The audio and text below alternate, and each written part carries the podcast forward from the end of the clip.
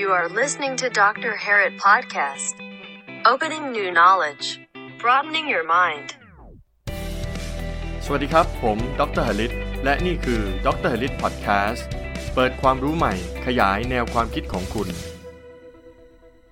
สวัสดีครับท่านผู้ฟัง ตอนนี้ท่านกำลังฟัง Dr. Harit Podcast อยู่นะครับ ก็กลับมาอีกหนึ่ง episode นะครับ แล้วก็เป็นอีกหนึ่ง special episode ที่ผมชวนเพื่อนผมมาคุย อย่างที่ได้บอกท่านผู้ฟังไปแล้วว่า หลังๆเนี่ยผมจะเริ่มคุยกับคนนั้นคนนี้มากขึ้นนะครับก็จะได้มี different perspective หรือว่ามุมมองที่แตกต่าง ในการทำงานในการใช้ชีวิตนะครับ ก็หวังว่าจะเป็นประโยชน์สำหรับวันนี้นะครับเเพื่อนโหน่งเป็นเพื่อนสนิทของผม เรียกว่าเพื่อนรักเลยทีเดียวนะครับ เพื่อนโหน่งเนี่ยทำธุรกิจครอบครัวเป็นธุรกิจค่อนข้างใหญ่นะครับ เป็นผู้บริหารนะครับ เกี่ยวกับผลิตสีนะครับ ไม่ว่าจะเป็นสีรถยนต์ หรือว่าทินเนอร์หรืออะไรประมาณนี้เดี๋ยวโหน่งมาเล่าให้ฟังแล้วกัน วันนี้ก็เลยคิดว่า topic ที่น่าพูดคุยกัน ก็คือ topic ของ leadership หรือว่าการที่เราจะเป็นผู้บริหารหรือว่าหัวหน้าคนเนี่ยเราต้องมี skill อะไรบ้างนะครับ ก็ยินดีต้อนรับเพื่อนโหน่งครับ แนะนำตัวเองนิดนึงครับเพื่อนครับ สวัสดีครับซันผมโหน่งครับ ผมภาคภูมิตักสกุลวิทย์ครับผมวันทำธุรกิจเกี่ยวกับสีพ่นรถยนต์และเคมีภัณฑ์เกี่ยวกับสีพ่นรถยนต์รวมถึงเคมีภัณฑ์และสีเกี่ยวกับงานก่อสร้างที่เป็นเฉพาะทางครับผม เยี่ยมเลยเออเพื่อนโหน่งมี staff ประมาณกี่คน แล้วก็มีคนงานนู่นนี่นั่นใน factory ประมาณกี่คนตอนนี้เอ่อถ้าเป็นถ้าเป็นกลุ่ม labor ปัจจุบันของเรามีอยู่ประมาณ 80เอ่อแล้วตรงส่วนของ staff ที่เป็นอยู่ operationเนี่ยเอ่อจะอยู่ประมาณสัก 40 บวกกับเซลล์อีกสัก 20 ก็ตอนนี้อยู่ประมาณสัก 140 ได้ครับผม โอเค แล้วตั้งแต่เข้ามาบริหารบริษัทเนี่ย ได้เรียนรู้เกี่ยวกับ leadership หรือว่าแบบการเป็นหัวหน้าคนการบริหารจัดการยังไงบ้าง ก็ต้องบอกว่าปีนี้ก็น่าจะย่างเข้าปีที่ที่เอ่อจำไม่ได้แล้วนานมาก ประมาณประมาณน่าจะเข้าที่สิบได้มั้งถ้าผมจำไม่ผิดนะอ๋ออ๋ออ๋อใช่ใช่ในในแง่ของการทำธุรกิจ ในการบริหารธุรกิจโอเค คุณถ้าเกิดคุณไม่ได้เป็นคนที่เป็นคนก่อตั้ง หรือเป็นไพโอเนียของขององค์กรเนี่ย การที่เข้ามาคุณเข้ามารับต่อจากคนรุ่นหนึ่งหรือคนคนรุ่นหนึ่งหรือคนรุ่นก่อนคุณเนี่ยสิ่งที่มันมีความความยากที่มันเกิดขึ้นในองค์กรแต่ละองค์กรเนี่ย บางครั้งมันไม่เหมือนกันบางครั้งองค์กรแต่ละองค์กรเนี่ยจะมีโครงสร้างที่ค่อนข้างชัดเจน แต่โดยส่วนมากธุรกิจครอบครัว ซึ่งผมมองว่าหลายหลายธุรกิจมาก ยังมีความยึดติดเกี่ยวกับเรื่องของ single owner คือทุกอย่างจะเป็น ในรูปแบบของคำสั่งการตัดสินใจของคนคนเดียว โดยที่ไม่ได้ฟังเหตุผลรอบด้านซึ่งตรงส่วนนั้นเนี่ยข้อดีข้อดีถ้าถ้าผมมองย้อนกลับไปนะตอนนี้เนี่ย ผมมองว่าข้อดีก็มีองค์ที่ว่ามันมีความคล่องตัวแล้วเอ่อมันเป็นการบริหารจัดการต้นทุนที่ที่มีต้นทุนต่ำในเรื่องของในในแง่ของการเริ่มต้นธุรกิจเนี่ยแน่นอน เราไม่รู้เลยว่า ถ้าคุณไม่ได้เป็นคนที่แบบโอ้ออกมาจากบริษัทใหญ่ อย่างคุณพ่อผมเนี่ย จบท่านจบแค่ ปปเจ็ดถ้าผมจำไม่ผิดนะเออคุณคุณคุณลองคิดภาพคนจบป .7 แล้วมาเริ่มมารันธุรกิจตัวเองตอนอายุ 23ในขณะที่เขาเริ่มทำงานตั้งแต่อายุ 15 เขาจะรู้ไหมว่าว่าจะต้องมีพนักงานขาย เขาจะรู้ไหมว่าต้องมีฝ่ายบุคคล เขาจะรู้หรือไม่ว่าต้องมีทางด้านเทคนิคทางด้านเกี่ยวกับลูกค้าสัมพันธ์ เขาไม่มีทางรู้ทุกสิ่งทุกอย่างนั่นคือเกิดขึ้นจากขืนของเขา อืม แต่พ่อของเพื่อนเนี่ย สามารถทำให้ธุรกิจมันโตได้เป็นระดับแบบหลายร้อยล้านเลยนะ แล้วก็เราเห็นว่าผู้บริหารหลายคนเนี่ยก็ไม่ได้เรียนจบสูง แต่สามารถสร้างธุรกิจที่ค่อนข้างโตเนาะแต่ปัญหาที่เพื่อนกำลังจะบอกก็คือว่าองค์กรเนี่ยอาจจะมีสตรัคเจอร์ที่ไม่ชัดเจนใช่ไหมด้วยส่วนหนึ่งแล้วพอพอธุรกิจคุณขยายระดับหนึ่งเนี่ย คุณจำเป็นต้องการแขนขาคุณ เพราะว่าคนทุกคนมี 24 ชั่วโมงเท่ากัน คุณต่อให้คุณมี 24 ชั่วโมง คุณไม่สามารถทำงาน 24 ชั่วโมงได้ คนที่ทำงานหนักจริง ๆ คือทำงานวันหนึ่งสิบหกชั่วโมงก็ลากเลือดแล้วทำงานสักสามสี่วัน คุณก็แทบจะล้มป่วยแล้วถูกไหมเพราะนั้นสำคัญที่สุดคือคุณต้องมีแขนมีขาเอ่อในในธุรกิจอย่างที่อย่างที่ซันพูดคือถูกเลยคือ พอสตรัคเจอร์มันมันไม่ชัดเจน เราไม่รู้ว่าแต่ละคนเนี่ยมีดิวตี้มีหน้าที่ของเขาแต่ละคนมี responsibility ในการยังไงอะไรเงี้ย มันเลยทำให้การบริหารจัดการในธุรกิจครอบครัวก่อนเข้ามาเริ่มแรกเนี่ยยากมาก แล้วเราไม่รู้ว่า เราอย่างเรารุ่นสองเราเข้ามาในฐานะลูกเจ้าของกิจการใช่ช่ไหมอืมอืมเอ่อโอเค ถ้าเกิดในในองค์กรคุณคุณมีแบบคุณจ้าง CEO มืออาชีพมา คุณจ้าง marketer มืออาชีพมาอืมนั่นนั่นคือนั่นคือ คุณสามารถเรียนรู้อะไรจากเขาได้ผ่านผ่านสิ่งที่เขาสอน ในธุรกิจครอบครัวที่ไม่มีโครงสร้างที่ชัดเจน คุณจำเป็นจะต้องมองเจ้าของรุ่นหนึ่ง หรือรุ่นก่อนหน้าคุณหรือคนที่อายุมากกว่าคุณที่อยู่ในครอบครัวคุณเนี่ยว่าเขาทำอะไรแล้วพยายาม collect ไอเดียแต่ละส่วนแต่ละส่วนแต่ละส่วน แล้วนำมาประกอบกัน ผมต้องบอกเลยว่าอย่างผมเองเนี่ย challenge ตอนแรกคือประมาณห้าปีแรกผมอะไรที่เบลอมากวันวันหนึ่งเข้าไปทำงานคือยังไม่รู้เลยว่าแบบเฮ้ยวันนี้คุณจะต้องทำอะไรอืมมันเป็นอารมณ์ที่แย่มากคือว่าอืมแต่ละวันเนี่ย คุณตื่นเช้ามาคุณต้องคิดว่า วันนี้จะทำอะไรดี อืมคือบทเรียนแรกเลยเนี่ย พอเข้ามาทำงานอ่าบริหารจัดการอาจอาจจะเป็นเกี่ยวธุรกิจครอบครัวด้วยเนาะก็คือว่าอืมเรื่องการจัดวางหน้าที่ของแต่ละคนใช่ไหมอันนี้คือบทเรียนอืมแรกเลย คือกำลังพูดให้ท่านผู้ฟังเห็นภาพนะครับ ไม่ไม่ว่าจะเป็นธุรกิจครอบครัว หรือว่าเป็นองค์กรใด ๆ ก็ตาม ผมก็เคยทำงานอยู่ในองค์กรใหญ่ ผมเคยทำงานอยู่ในองค์กรเล็กทำธุรกิจครอบครัว สิ่งที่เห็นได้ชัดก็คือ ถ้าเราเข้าไปในองค์กรแล้วเนี่ยภาระหน้าที่ไม่ชัดเจนเนี่ยมันก็จะทำให้คนไม่ว่าจะเป็นระดับผู้บริหารเอง ระดับทำงานเองเนี่ยหรือว่าระดับเลเบอร์เองเนี่ยค่อนข้างงง ฉะนั้นถ้าเราจะใช่เข้าไปทำงานเป็นผู้บริหารเนี่ยเราก็พยายามจะต้องจัดวางหน้าที่ให้ชัดเจนใช่ไหมครับเพื่อน ใช่ครับ จริงๆอ่าสิ่งที่สิ่งที่พูดมาเนี่ยผลกระทบที่ตามมาขออนุญาตขยายความถึงผลกระทบที่ตามมา เราเคยจ้างคนแค่ตำแหน่งสองตำแหน่งที่เขาทำหน้าที่เฉพาะทางนะอืม แต่พออยู่ด้วยโครงสร้างขององค์กรแบบนี้เนี่ยอืมมันทำให้คนที่เราจ้างมาสุดท้ายเขาอยู่ไม่ได้อืมพอเขาอยู่ไม่ได้สุดท้ายแล้ว เอ่อทีมที่เราคาดหวังว่าเราจะต้องขยายใหญ่ขึ้นเรื่อยๆเรื่อยๆเรื่อยๆเพื่อ support กิจกรรมทางธุรกิจของเราที่มันซับซ้อนมากขึ้นอืมมันจะเป็นไปไม่ได้อ๋อโอเคนี่คือผลนี่คือผลกระทบที่เกิดขึ้นโอเคตามมาเยี่ยมถ้าเกิดถ้าเกิดถ้าเกิด organization chart ของคุณ หรือไม่ชัดเจน organization structure คุณไม่ชัดเจนพอ เยี่ยมอ่าอันนั้นเป็นครับบทเรียนแรกเนาะแต่เท่าที่ใช่รู้เนี่ย เพื่อนหนงตอนนี้ก็ทำงานมาได้แบบโอ้โหพัฒนาทุกอย่างหลายหลายทางแล้วก็รันอยู่หลายทีมเลยตอนนี้ คราวนี้ต่อมาเนี่ยพอกระโดดเริ่มมีทีมของตัวเองแล้ว เริ่มชัดเจนหน้าที่แล้ว เราคิดว่าอะไรสำคัญมากในการรันทีม ผมคิดว่าการสร้างทีมเนี่ยที่ที่สำคัญเนี่ยคุณหนึ่งโอเคอำนาจเดี๋ยวคุณ หน้าที่คุณให้เขาชัดเจนแล้วใช่ไหมครับอืมใช่การที่ทำให้ทีมมันทีมมันพัฒนามากขึ้น คุณต้องให้ คุณต้องให้ด่าเขาอะคุณต้องให้อำนาจเขาอะอืมในการชี้ถูกชี้ผิดให้คุณให้โทษกับคนอื่นอืมๆเพราะไม่งั้นมันจะไม่อืมันต้องกระจายอำนาจมันต้อง decentralize ออกไปอืมอืมและนอกจาก de- decentralize ทางด้านของอำนาจเขาเรียกว่าอำนาจหรือเปล่าผมไม่แน่ใจ แต่ว่าหน้าที่อื่นๆที่นอกเหนือจาก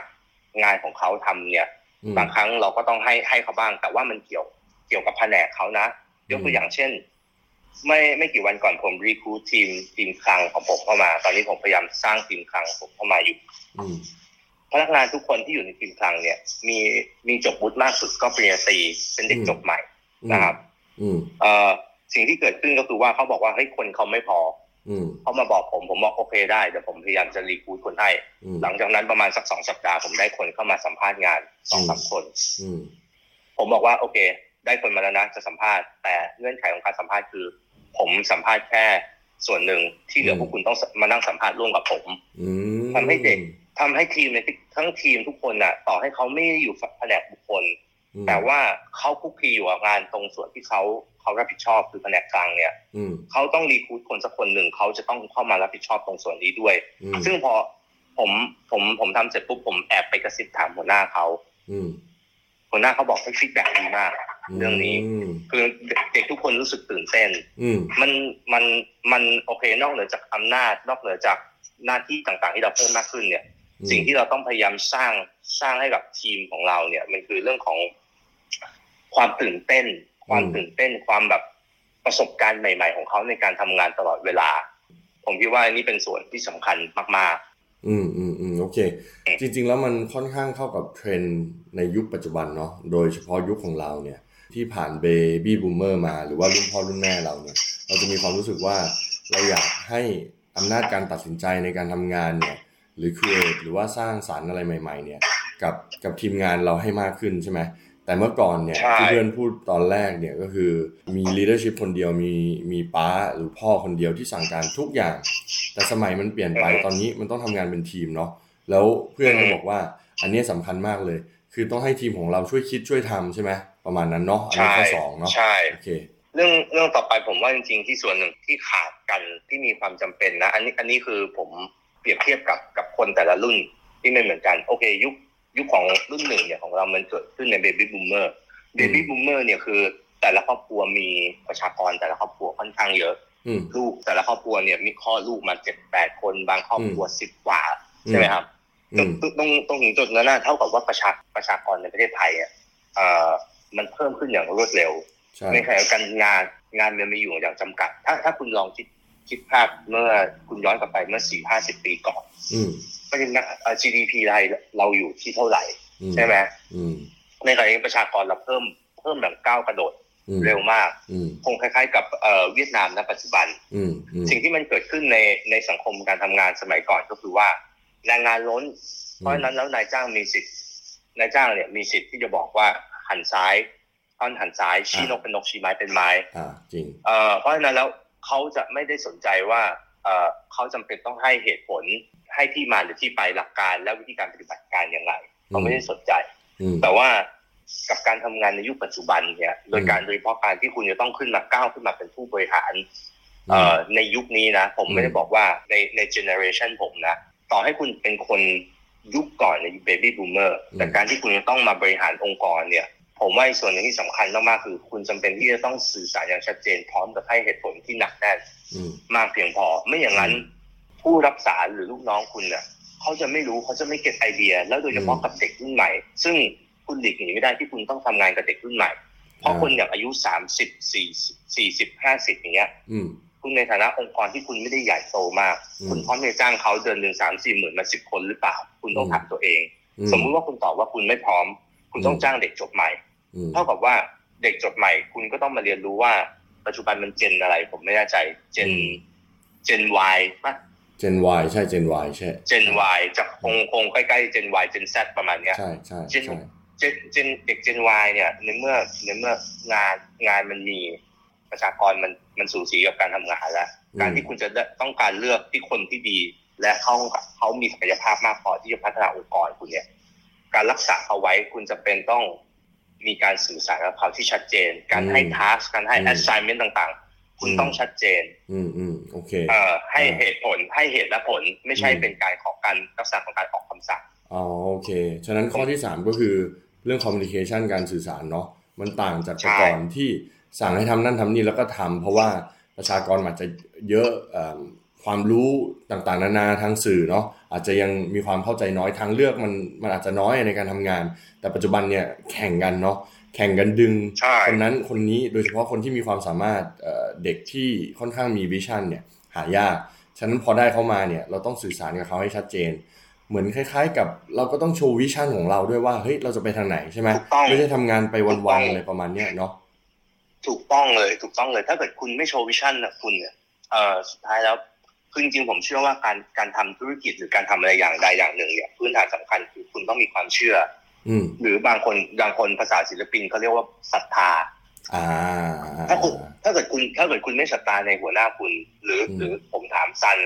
ถ้าซันบอกว่าถามคุณว่าทุกวันนี้ที่คุณทำพอดแคสต์หรือคุณทำอสังหาอืมหรือคุณทำ online marketing อืมผมถามว่าคุณศรัทธาในสิ่งที่คุณทำหรือเปล่าอืม ถ้าเกิดคุณไม่ศรัทธาคุณสามารถทำได้จนถึงทุกวันนี้ไหมไม่มีทางนะจริงจริงจริงถูกไหมเออแม้มันแต่มันเหมือนศรัทธาก็คือ passion ใช่หรือใช่ whatever ใครจะเรียกว่าอะไรก็แล้วแต่ว่าใช่คุณต้องเชื่อ คุณต้องเชื่อในตัวมัน คุณต้องเชื่อว่ามันมี value กับคุณทางใดทางหนึ่งอันนี้อาจจะเป็นส่วนเสริมแล้วกันคือเป็นส่วนที่ผมพยายาม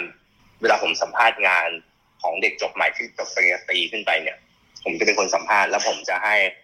ให้ value ในการทำงานอืม เกี่ยวกับเขาบอกเขาว่า คุณจงพยายามค้นหาคุณค่าในตัวคุณจากงานที่คุณทำให้เจอ อืม เออก็ไม่อย่างนั้นคุณจะทำงานแล้วแบบไม่มีความสุขเลย อืม ก็ในฐานะผู้บริหารเราต้องโชว์ให้เขาเห็นวิชั่นแล้วกันเนาะคือเราก็ทำธุรกิจร่วมกันเราก็เห็นได้ชัดว่าคนรุ่นใหม่ที่เข้ามาเนี่ยเขาต้องการมากกว่าแค่เงินเดือนแต่ละเดือน เขาต้องการมองเห็นวิสัยทัศน์ของผู้ผู้บริหารหรือว่าหัวหน้างานด้วยเนาะในการทำงานด้วยกัน ประมาณนั้นใช่เนาะแล้วโอเคใช่คมีรับมีข้ออื่นอะไรบ้างที่เกี่ยวข้องกับเวลาที่เราต้องทำงานเนี่ยทุกๆวันเนี่ยเป็นสิ่งที่เพื่อนโหน่งคิดว่าเฮ้ยสำคัญมากในฐานะแบบผู้บริหารหรือว่าหัวหน้างานเนี่ยว่าเฮ้ยจะต้องทำให้ลูกน้องเรารู้ทุกวันทุกวันเลย ในการทำงานปกติเนี่ยมันอาจจะไม่ได้เกี่ยวกับวิสัยทัศน์แล้วตอนเนี้ยมันเกี่ยวกับการแก้ปัญหาหน้างานแล้วคิดว่าอะไรทำบ่อยที่สุดในในทุกๆวัน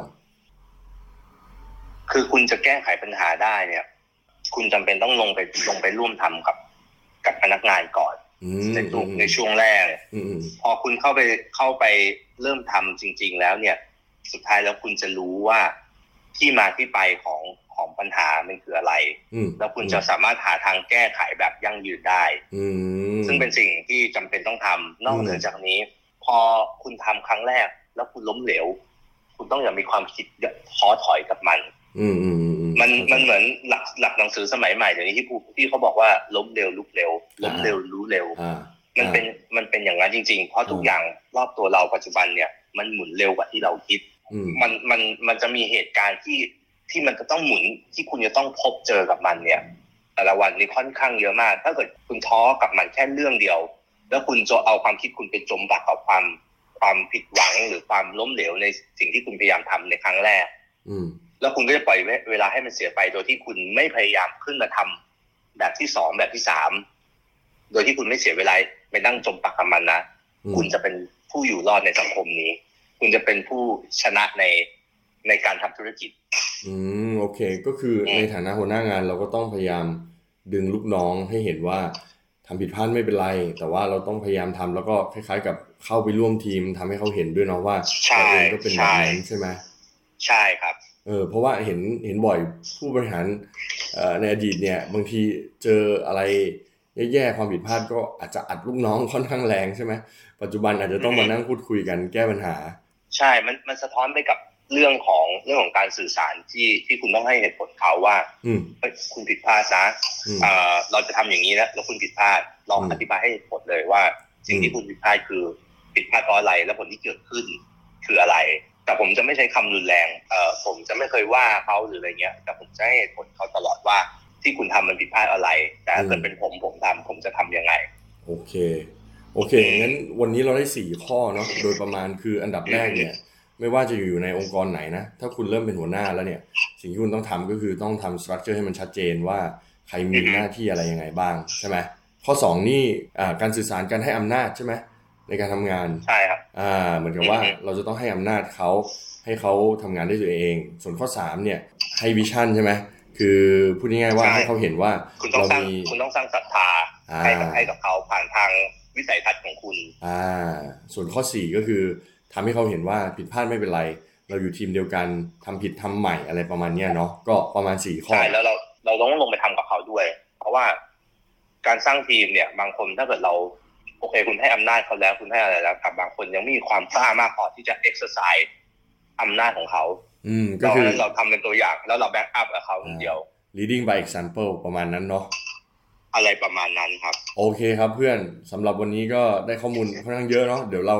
มี episode หน้าๆมานั่งคุยกันใหม่นะครับ ยังไงวันนี้ขอบคุณได้เลยเพื่อนโหน่งมากนะครับ ได้ครับซันครับ ขอบคุณมากครับเพื่อน แล้วก็ถ้าเพื่อนๆชอบ episode แบบนี้นะครับ ฝากกดไลค์กดแชร์แล้วก็ follow ผมในแพลตฟอร์มต่างๆ ไม่ว่าจะเป็น Spotify Apple iTunes Podbean หรือว่า YouTube ก็ได้นะครับ แล้วเราเจอกันใหม่ใน episode หน้า สวัสดีครับเพื่อนๆ